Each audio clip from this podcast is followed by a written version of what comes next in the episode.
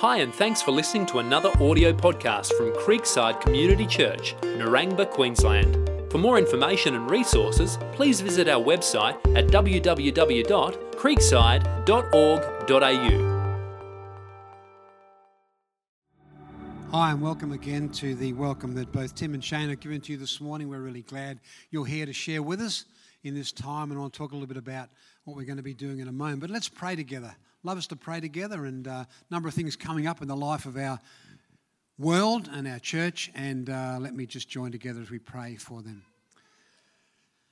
Father, we want to thank you and praise you for who you are. You are the great God of creation. You've created us, you've put us together. You knit us together in our mother's womb. And Lord, it's even hard for us to get our heads around that, but we thank you for that. And Father, we come today to invite you by your Spirit to continue to speak to us and, and minister to us and enliven us in the way only you can do. Father, we pray for our world. We know it's, it's broken, like we are broken, and we reflect you, but sometimes in tarnished ways because of the brokenness of our world. We pray for the situation overseas. We pray for the situation ongoing in, in the Ukraine. We don't know exactly how to pray, even sometimes, but we would pray for a lessening of aggression and for compassion and, and grace, Lord God, in those places. Father, we pray for next Saturday, Australia's going to vote, and we, Lord, we're not going to pray party politically, but we're going to pray for wisdom. We're going to pray for insights. We're going to pray, Lord God, that whoever gets empowered, that righteousness, Lord God, will somehow prevail. That good, good governance and good living and good leadership will be prevailing in our, in our country. And Father, we thank you for that. And Lord, again, we pray in situations, there are many situations just represented in this room, Lord God, of people with needs. And, and, and, and Lord, we would pray for those um, needs right now. We thank you that you're across them. You have compassion towards us. So, Father, we thank you and we praise you in Jesus' name. Amen.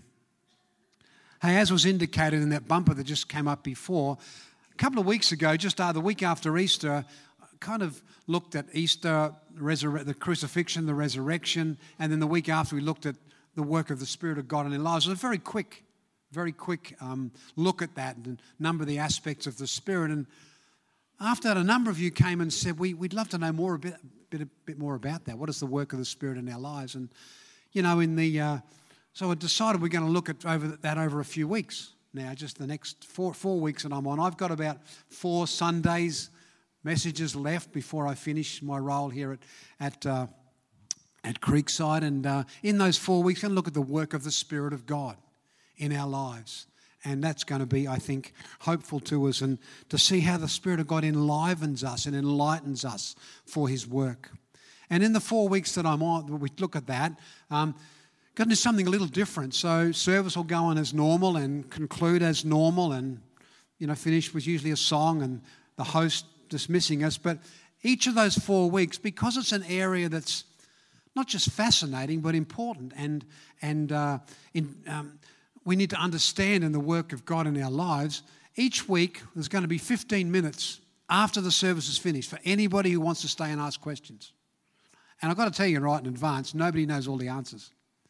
But uh, if you want to stay up, service has got finished and you can move out and have coffee and tea and fellowship. But if anybody wants to stay, I don't care if it's one or 20 or 40, I don't, it doesn't matter. We're just going to have a sort of a Q&A and a bit of an exploration of some things that maybe have come up that you're not sure about, just because this is an area of, of life and faith that sometimes um, gets beyond us and we don't fully grasp it, and we're going to start that process today. So even today, that doesn't mean if you've got kids, you can just stay another quarter of an hour and let your kids sing. You've got to get your kids after uh, in their normal time. But, but uh, we're going to do that those four weeks. Okay? Okay, cool. Um, we're just going to start by just looking at some of the, I guess, principles and thoughts about this area of the Spirit of God working in our lives. Because, as I said before, it is one of those areas where there is conjecture and where there is sometimes, unfortunately, division, which the Spirit never brings, but we do over our, our thinking about that. And let me just begin with some thoughts and principles. And these are basic. Some of these will be motherhood statements, and you get that, and we need to understand that. The first one is this that the Holy Spirit is God. Now, that is a, is a kind of very simple statement, but the Holy Spirit is God. Why why I say that is sometimes we think that the Spirit is out there somewhere. We talk about God the Father and God the Son, but we don't usually talk about God the Holy Spirit. We just talk about the Holy Spirit. And the difficulty with that is we get the impression sometimes that these two, the Father and the Son, are you know close together, but the Spirit's out there somewhere doing His own thing. No, He is God, the Holy Spirit. He is totally consistent with the Father and the Son, and we need to understand that. Different functions, but the Holy Spirit is God. And right now, as I speak to you, God the Father is in heaven. God the Son is at his right hand preparing a place for you, and God the Holy Spirit is the one who's working in our lives and in our world. But the three are in one. Three are one. So it sounds like a silly motherhood statement to say, but the Holy Spirit is God. We need to grasp that. He's not sort of weird and wonderful out here, not separate from God. Second, just a few introductory thoughts. Second thing I want to say is don't bring the, your doctrine to the scriptures, but allow the scripture to determine your doctrine. Does that make sense? Don't bring your doctrine of what you've always thought or what you've always been taught or whatever, including anything I would say, to the scriptures, but bring the scriptures to determine your doctrine or your theology in this area. Really important. I don't mind amens, they're fine, that's good with me. It's very important because it's easy to do. Um, we often come to the scriptures from a predetermined position. That might be because the way we've been brought up, or might be because friends have always said that, or whatever it might be. But we come with a certain lens, and we need to look at that. And the difficulty with church sometimes is that churches have come with um, theological tribes. We even describe churches today as evangelical or mainstream or Pentecostal or liturgical, and they are different tribes of the church. And you can easily come to the scriptures from a predetermined tribe. That's what our tribe believes. And that's not a bad thing because we need to be able to have some clarity, etc. But come to the scriptures from the scriptures not from a predetermined viewpoint or a predetermined lens, or even what we're comfortable with. We sometimes do that. Let me say this too the Holy Spirit will never lead you or speak to you contrary to the Word of God. He will never lead you or speak to you contrary to the Word of God. That doesn't mean He will always quote Scripture to you, but His words to you, His communication with you will not violate what's written in the scriptures. Will not. Now, your situation, your specific situation that you're seeking work from the Spirit on uh, and word from the Spirit on may not be written about, particularly in the scriptures.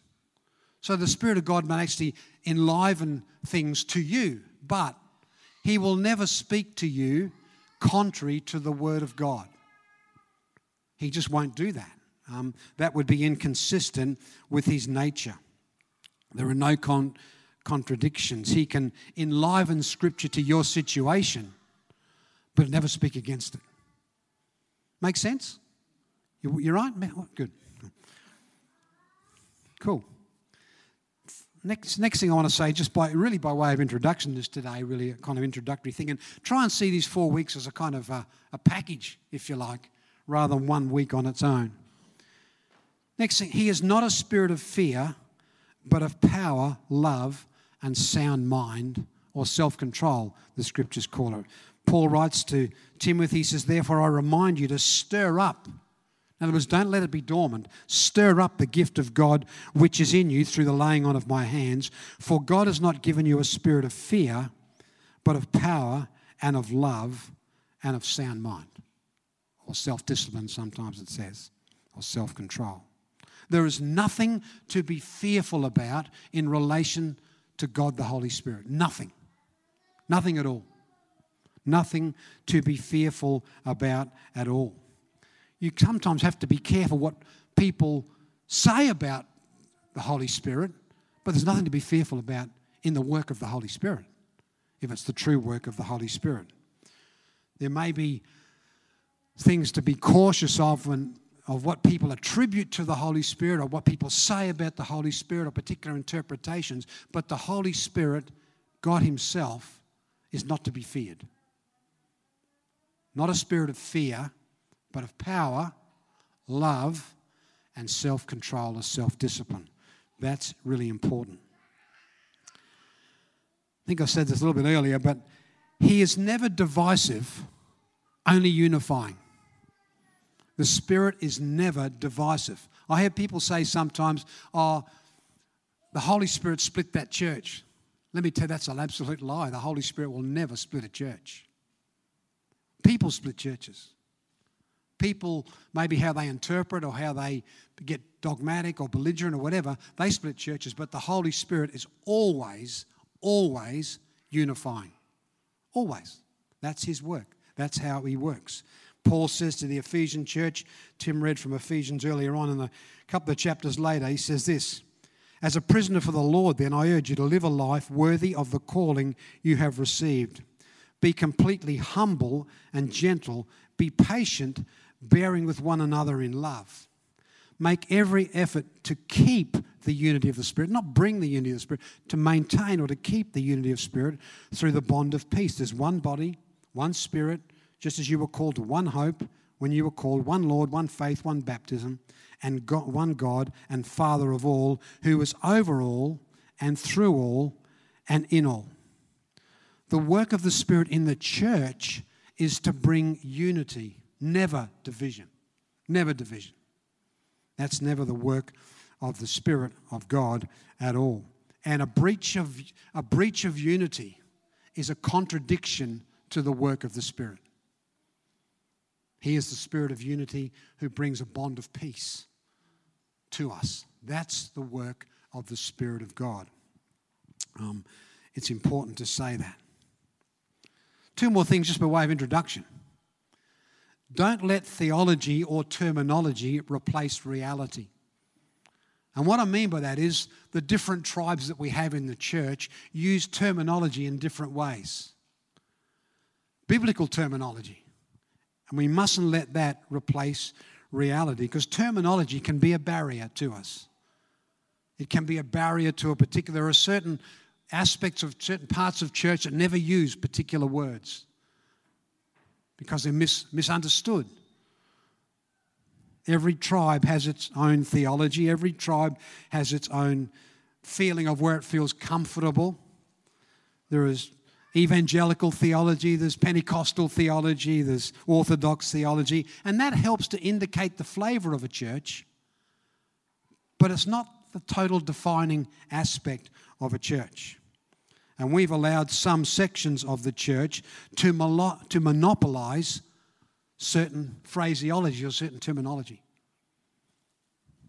You think of phrases like um, baptized in the Spirit. We'll talk about that a bit later, but baptized, we have let that go to a certain tribes of the church, particularly the Pentecostal side of the church. Born again. We've let that phrase go to the evangelical side of the church, and not many other parts of the church use that. And we've got to be really careful that we don't allow just terminology that fits my tribe to determine everything, to overcome the reality of God in us. Just got to make sure we don't allow the terminology or the theology to, you know, regulate the work of God. It's very important that we do. They're all biblical terms born again, baptism in the Spirit. They're all biblical terms. We just got to be careful how we don't just let them to be uh, monopolized by certain groups within the body of Christ. The last thing I want to say, just by introduction, just so you know, nobody has it all together. No one has it all together. No finite mind can fully grasp, understand, or articulate the work of an infinite God. No finite mind can do that. And we, the reason why we're having some time together after the services, everybody in any circumstance should be able to ask any question. If you ever find yourself in a situation where you you can't ask a question or you have to tiptoe around a certain theology, watch out. That is unhealthy. Anybody in a church or in most situations should be able to ask any question. Should be like that. That's the way it ought to be. So, we've just started with some of the basics, and I want to go over a couple of things I said briefly and quickly a couple of weeks ago. And as I said, this is kind of a, a, uh, a, a, package, a four week session, if you like. I said this before, but we are primarily tripartite people. We are three parts people body, soul, and spirit. That's who we are. We're created in the image of God, who is a tri- triune God Father, Son, and Spirit, the Trinity of, of Godhead. We're created in His image, so we are, if you like, three in one in that similar sense. Um, I've got a slide up there I'll show you. It's just a, pic- a picture of what I said a couple of weeks ago, um, where the, the body, if you like, our body is, has our drives, our, uh, our physical needs. That's what our body has. Our, our, our soul is our mind, emotions, and our will, and the choices we make, the emotions and feelings we have, um, the decisions we come to. But the spirit is that part of us which is the knowing, communing, discerning part of us. Uh, that part that's deep down within us. That's who it is. And Paul, when he's talking to the Thessalonian church, says those words, you know, you know, the, the whole thing he says up there, May God Himself, the God of peace, sanctify you through and through. May your whole spirit, soul, and body be kept blameless at the coming of our Lord Jesus Christ. So you individually have a spirit. Everybody has a spirit. Whether you're a believer or not, everybody has a spirit. That's important to grasp um, if we look at that. And, and what happens at your conversion is that God has a transaction with your spirit. He bears witness, it says, we'll read it in a moment, bears witness with your spirit that you're now a child of God. But you have a spirit. Everybody has a spirit. It's not that we are tri- bipartite people until we become Christians and all of a sudden we get a spirit. Now you have a spirit. Everyone. Paul says to the um, through the prophet Zechariah. He says this a prophecy, the word of the Lord concerning Israel, the Lord who stretches out the heavens, who lays the foundation of the earth, and who forms the human spirit within a person. So God forms a human spirit within a person. And your spirit is the part of you that when your body and your soul wears out, in other words, when you colloquially kick the bucket, your spirit is the part of you that is eternal. Paul says to the, oh no, Paul doesn't say, the writer of the Ecclesiastes says this in Ecclesiastes 12 Remember your Creator before the silver cord is loosed. This is a creative way to say you're going to kick the bucket.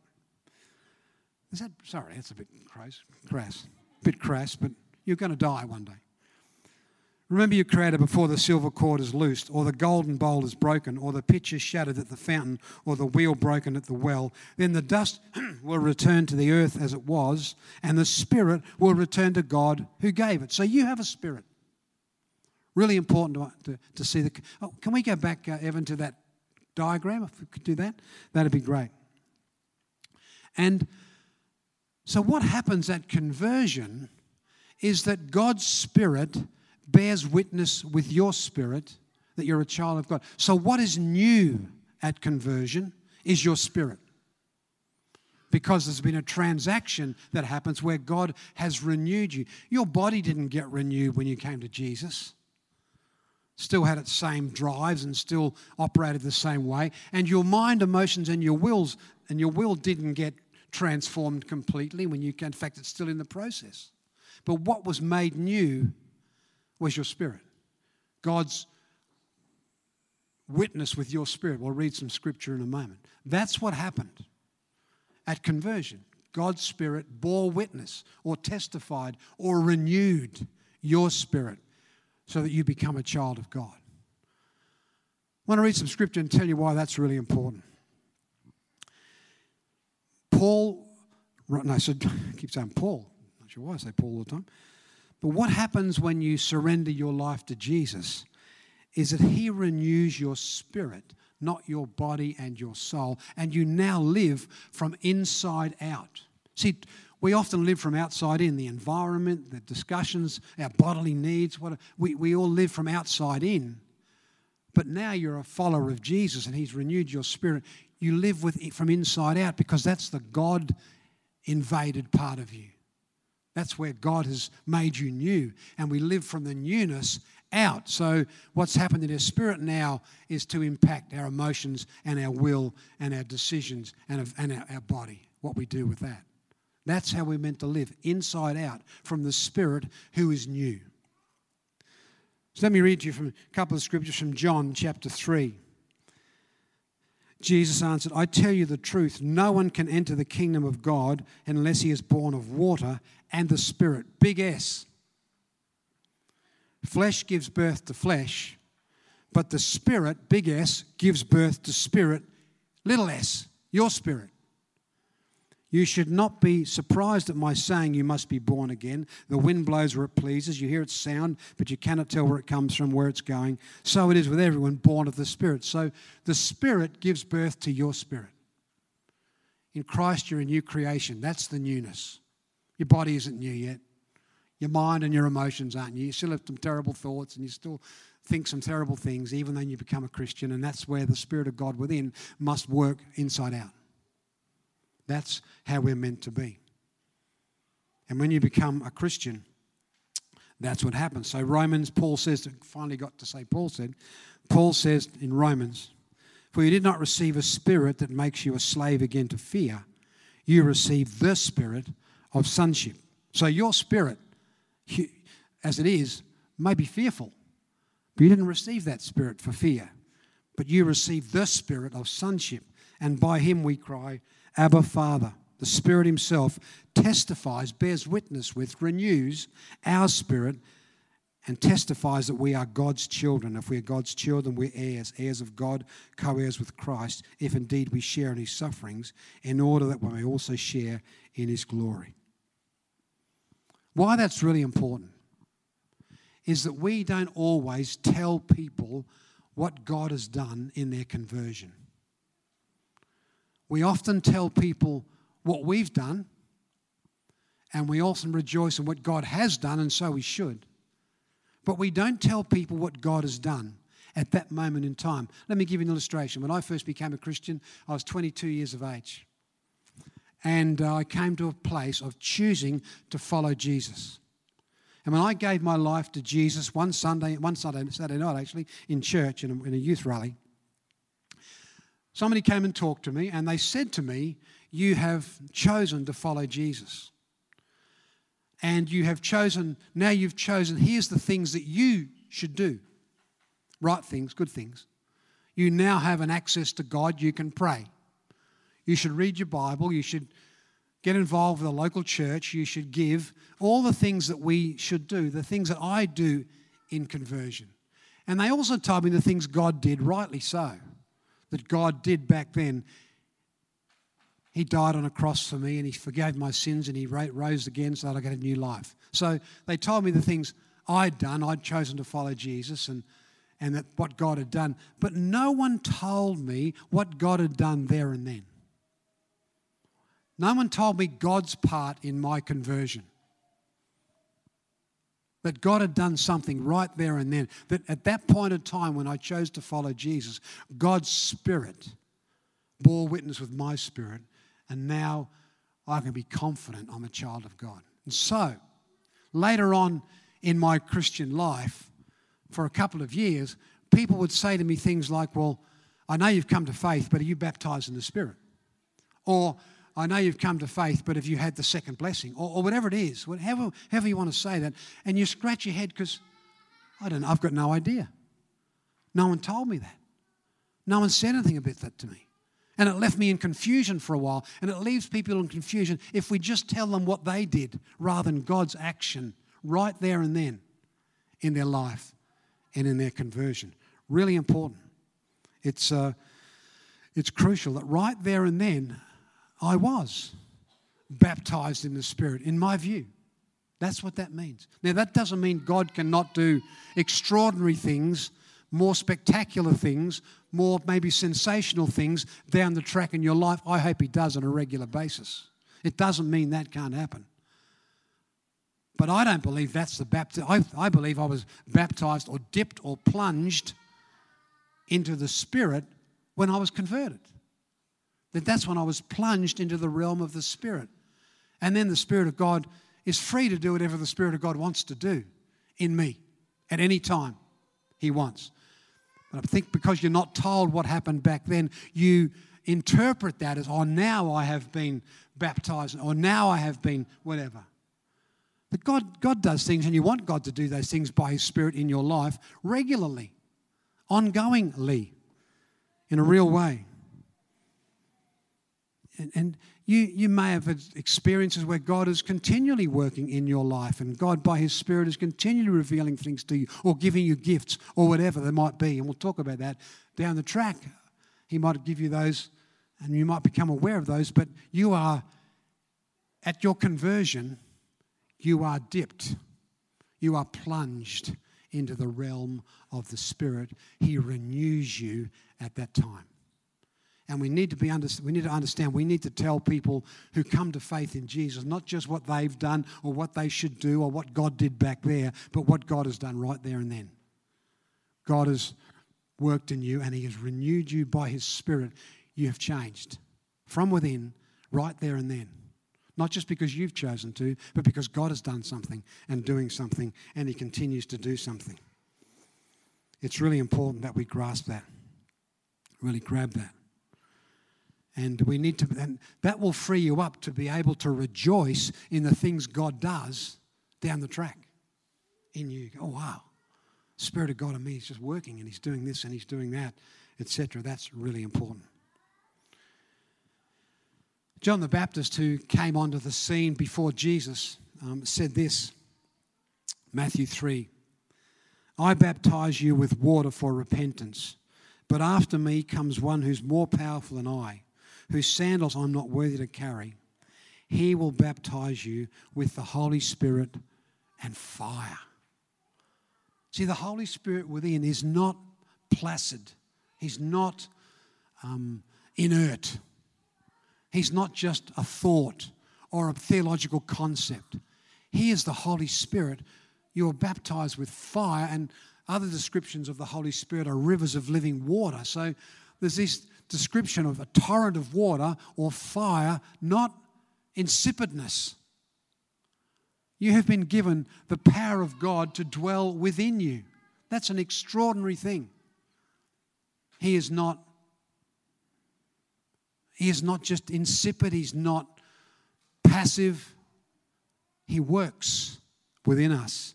And sometimes we, we kind of give the impression, yeah, yeah, theologically he lives there, but he doesn't do much. Well, if he doesn't do much, it's because we don't want him to do much. Because he is a living God with fire and with living water and flowing and making a difference in our lives. We need to be open to that and open to the work of the Spirit within. We are not to be passive Christians. It's why, it's why the scriptures say things like this do not resist the Holy Spirit. It is Paul. Do not resist the Holy Spirit. Do not quench the Holy Spirit. Do not grieve the Holy Spirit. Because we can see that what happened in our lives in that diagram, if we had it, um, and, and the quenching of the Holy Spirit is actually not allowing Him to impact the rest of our lives. When Paul says, keep on being filled with the Spirit, it's allowing the Spirit who has renewed you in your spirit now to grow out and be, be filled in your emotions and be filled in your soul and be filled in your body with the Spirit of God. Allow those, allow the decisions you make, allow the feelings you have, allow the, the things you do with your body now to be controlled, filled with the Spirit. Allow the Spirit who's deep in your spirit now to help you live inside out. Really, really important. That's what Paul means when he says, keep on being filled with the Spirit. It's not like there's little bits of the Spirit out that we grab here and we grab there. No, no, no. He's dwelling within you. Keep on being filled. Allow Him to control more of your life, more of your life, more of your life. Live inside out more and more and more. That's what it means to keep on being filled with the Spirit. That's important. Don't live outside in, live inside out. We're not passive Christians. And The Holy Spirit defined as fire and water, flowing water, is an extraordinary, it's not passive. It's not just, oh, yeah, he's in there somewhere. I believe theologically he's changed me, but no, no, no. He has done that. But now, it, within you, a roaring torrent of the Spirit of God and fire and richness of the Spirit of God in you, helping you to live inside out. That's really important. So we're not we're not apologetic Christians. We're not passive Christians. We're not pathetic Christians. We're not just reactionary Christians. We're active, proactive Christians because the Spirit of God lives in us. And He can make a difference with us and in us. And it's important to discover that because there are things that that will change in us that we're going to look at in weeks to come. For example, knowing that the Spirit of God dwells in me as an active God in me. Knowing that will give me trust. I will have trust now. I can believe because God is with me. He's not just a, a weird side sideshow from God, he's, he's with me and in me. He'll give me confidence. I can have trust in my life, in, in, the, in confidence. He'll give me comfort. He will give me hope. And He'll give me power. We sometimes don't like to talk about that, or because power sometimes is described or expressed in sort of unhealthy ways. But the Spirit of God gives you power, power in your life. That's important, and we're going to look at some of those things in the weeks to come.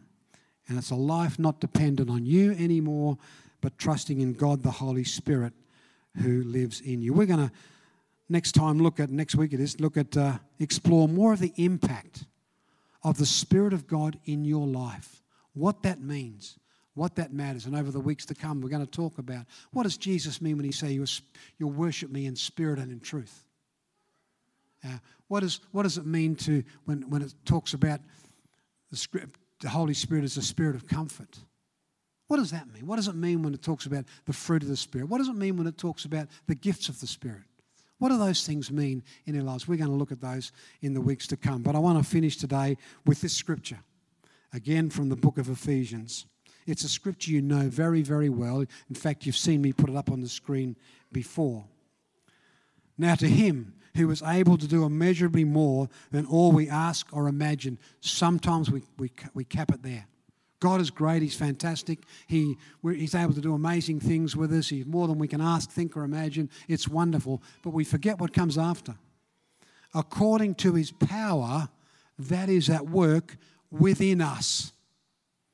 You have the Spirit of God at work within you. And as well as being comfort and life, he is power. He has power within you. Not power so you get a big pat on the back, but it's his power. To him be glory in the church and in Christ Jesus throughout all generations, forever and ever. Amen. Amen.